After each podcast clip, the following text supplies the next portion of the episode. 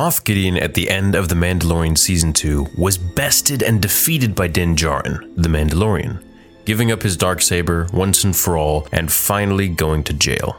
Or at least we think. Once Luke Skywalker showed up and saved them all from the Dark Troopers, it was game over for Moff and all the droids. In Mando Season 3, Episode 3, we saw the group of old Imperial workers now changed to the New Republic, all talking about Moff Gideon, which is really one of the first real times that we get to hear about him since his capture, where one of the guys says that he escaped Today, let's examine if he actually did and how that would change The Mandalorian Season 3, and also different theories as how he could escape, as well as how his story could fit into the timeline if he didn't and just simply went to jail. He could still be a very important part to the show. Now, while we haven't heard or seen of Moff Gideon since the end of Season 2, we do know that he's been such a main antagonist for two seasons with the Dark Saber, and it makes you wonder if he's going to return or not like most villains do, especially in Star Wars. As a very high ranking member of the Empire, he would have had access to resources and connections that the average citizen or even Imperial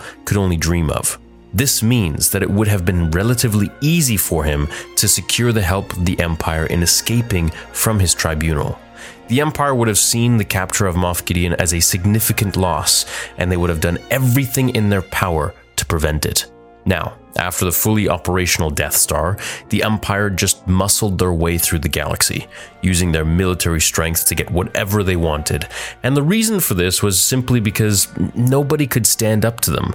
Once the Death Star existed, if you said no to the Empire, you got your planet blown up. So essentially, do what they want or say goodbye to everything. Now, Moff Gideon is a very cunning and resourceful individual as evidenced by his successful takeover of the Mandalorian Darksaber from Bo Katan. Now, details on how he took it from Bo is still yet to be revealed, but I guess we'll find out.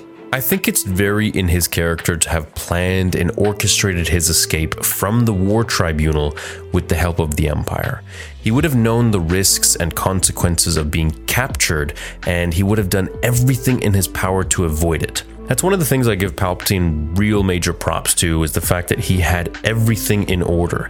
He had all of his ducks in a line and he was able to plan for things that were maybe 20, 30 years ahead of him. Now, this comes, of course, to the question how did he not see his death? Well, the reason for that is very simply explained in the Return of the Jedi novel, released back in the 80s. And the reason for it was because he was so angry and full of hatred for Luke Skywalker for essentially saying, No, I'm not going to join you, which is all Palpatine wanted, that he wasn't able to sense the betrayal of his apprentice, Darth Vader, and notice the shift in Vader becoming Anakin. And so simply that's how he was then thrown over the shaft. And of course, when Vader was carrying him in the air, he was again so full of rage, he didn't even have any comprehension of how to deal with the matter. He was just spewing lightning out of everywhere, hitting himself, hitting Vader, hitting the walls, and he was just completely engulfed in the dark side and just not really thinking. Essentially, he was clouding himself with the dark side, literally. Now, back to the video, I always thought there was someone far more powerful above Moff Gideon who was pulling the strings. And if this goes into the sequel trilogy, then of course we get Snoke and Palpatine and all that stuff, but let's just keep it more contained to this timeline for now, shall we? Especially considering Dave Filoni said that Grogu doesn't have to end up in the sequel trilogy. He might just go off and do his own thing somewhere else in the galaxy. And honestly, I would much rather prefer that. The sequel trilogy is just one year in the Star Wars timeline, and we have a whole ton more years years in between episode 6 and 7. So let's assume that it could be Thrawn or someone above Moff Gideon and not Palpatine or Snoke. So, if Moff Gideon is as valuable as we think he is to whomever, maybe Thrawn, then perhaps his boss will do everything he can to get him out of that hearing. Now, the guys with Pershing and the others here at the table mention how he's heard of Moff Gideon escaping during his transport to the War Tribunal. And if we've ever seen any old school prison escape movies, most of these escapes happen during transports from one prison to another, or one spot to the next, transporting inmates. So this could indeed have happened with Moff Gideon, for sure where a massive squad of TIE fighters come in and they appear out of nowhere and held the ship hostage that was transporting Gideon. From there, stormtroopers and maybe even dark troopers would have entered the ship and escorted him out into an Imperial vessel, making him free out there somewhere in the galaxy. Moff Gideon was hell-bent on capturing baby Yoda.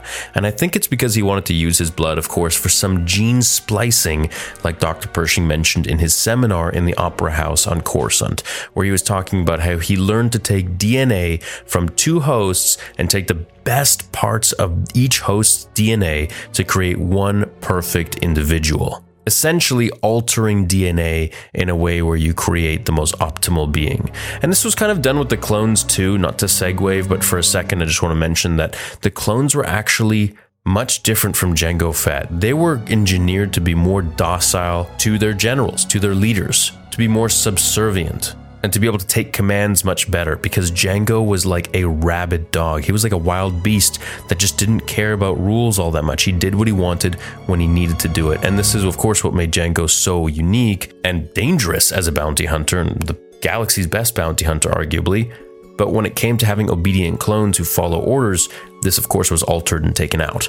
I believe Pershing was very valuable to the Empire because of his unique ability and research discoveries with cloning that perhaps nobody else was able to do, other than the long eradicated Kaminoans who were engineering everything. Now, I must mention, the first cloned being, I believe, was a mutated creature with shovels for hands that the Kaminoans used as diggers. And I think they were hired by a company to create these monstrous beings. You can learn all about them and the history of Kamino in my Kamino history video that I released several years back. There's a lot of really cool information in there that actually I'm going to go and watch after this video too, just to brush up on everything. So with Moff Gideon out there, he will be on the hunt for Mando and this time with a vengeance like never before, so that he'll never get captured again.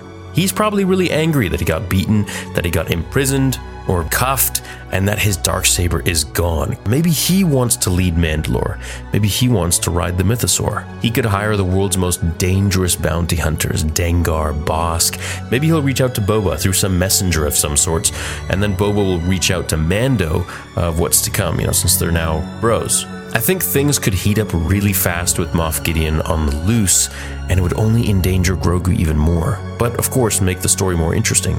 Imagine for a second that Omega and the Bad Batch are still alive, and perhaps they get a request, maybe from some sort of a, a new Cid character, to get the child, and bringing them in again to the whole cloning life and scene once again with Pershing and the operations, and maybe they would actually do some good and save the day. Now, finally, of course, the truth could also be that he did indeed go to his war tribunal, and if the courts weren't controlled Palpatine style, of course, then he would have been in his cell for however many years, probably forever. Now, this could also be interesting because he could act as a possible lead or a source for information that Din Djarin would require from him, like when Daniel and Johnny went to visit Kreese in jail for information on Terry Silver and Cobra Kai. In this scenario, Moff Gideon could provide valuable information or insights to Din Djarin and his allies about the inner workings of the Empire or other key players in the galaxy, perhaps if he was shaved 10 years off of his sentence or something like that, or threatened in some sort of way. And lastly, there's also the theory, which the other guy mentioned in the group there, that he did go to the Mind Flayer and his memory did get absolutely erased. So maybe he's like a nice person now. Who knows?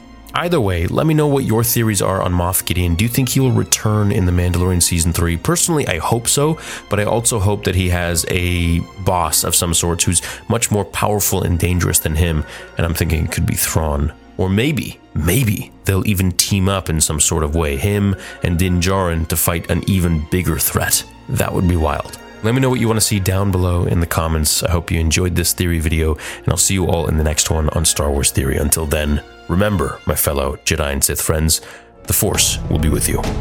Always.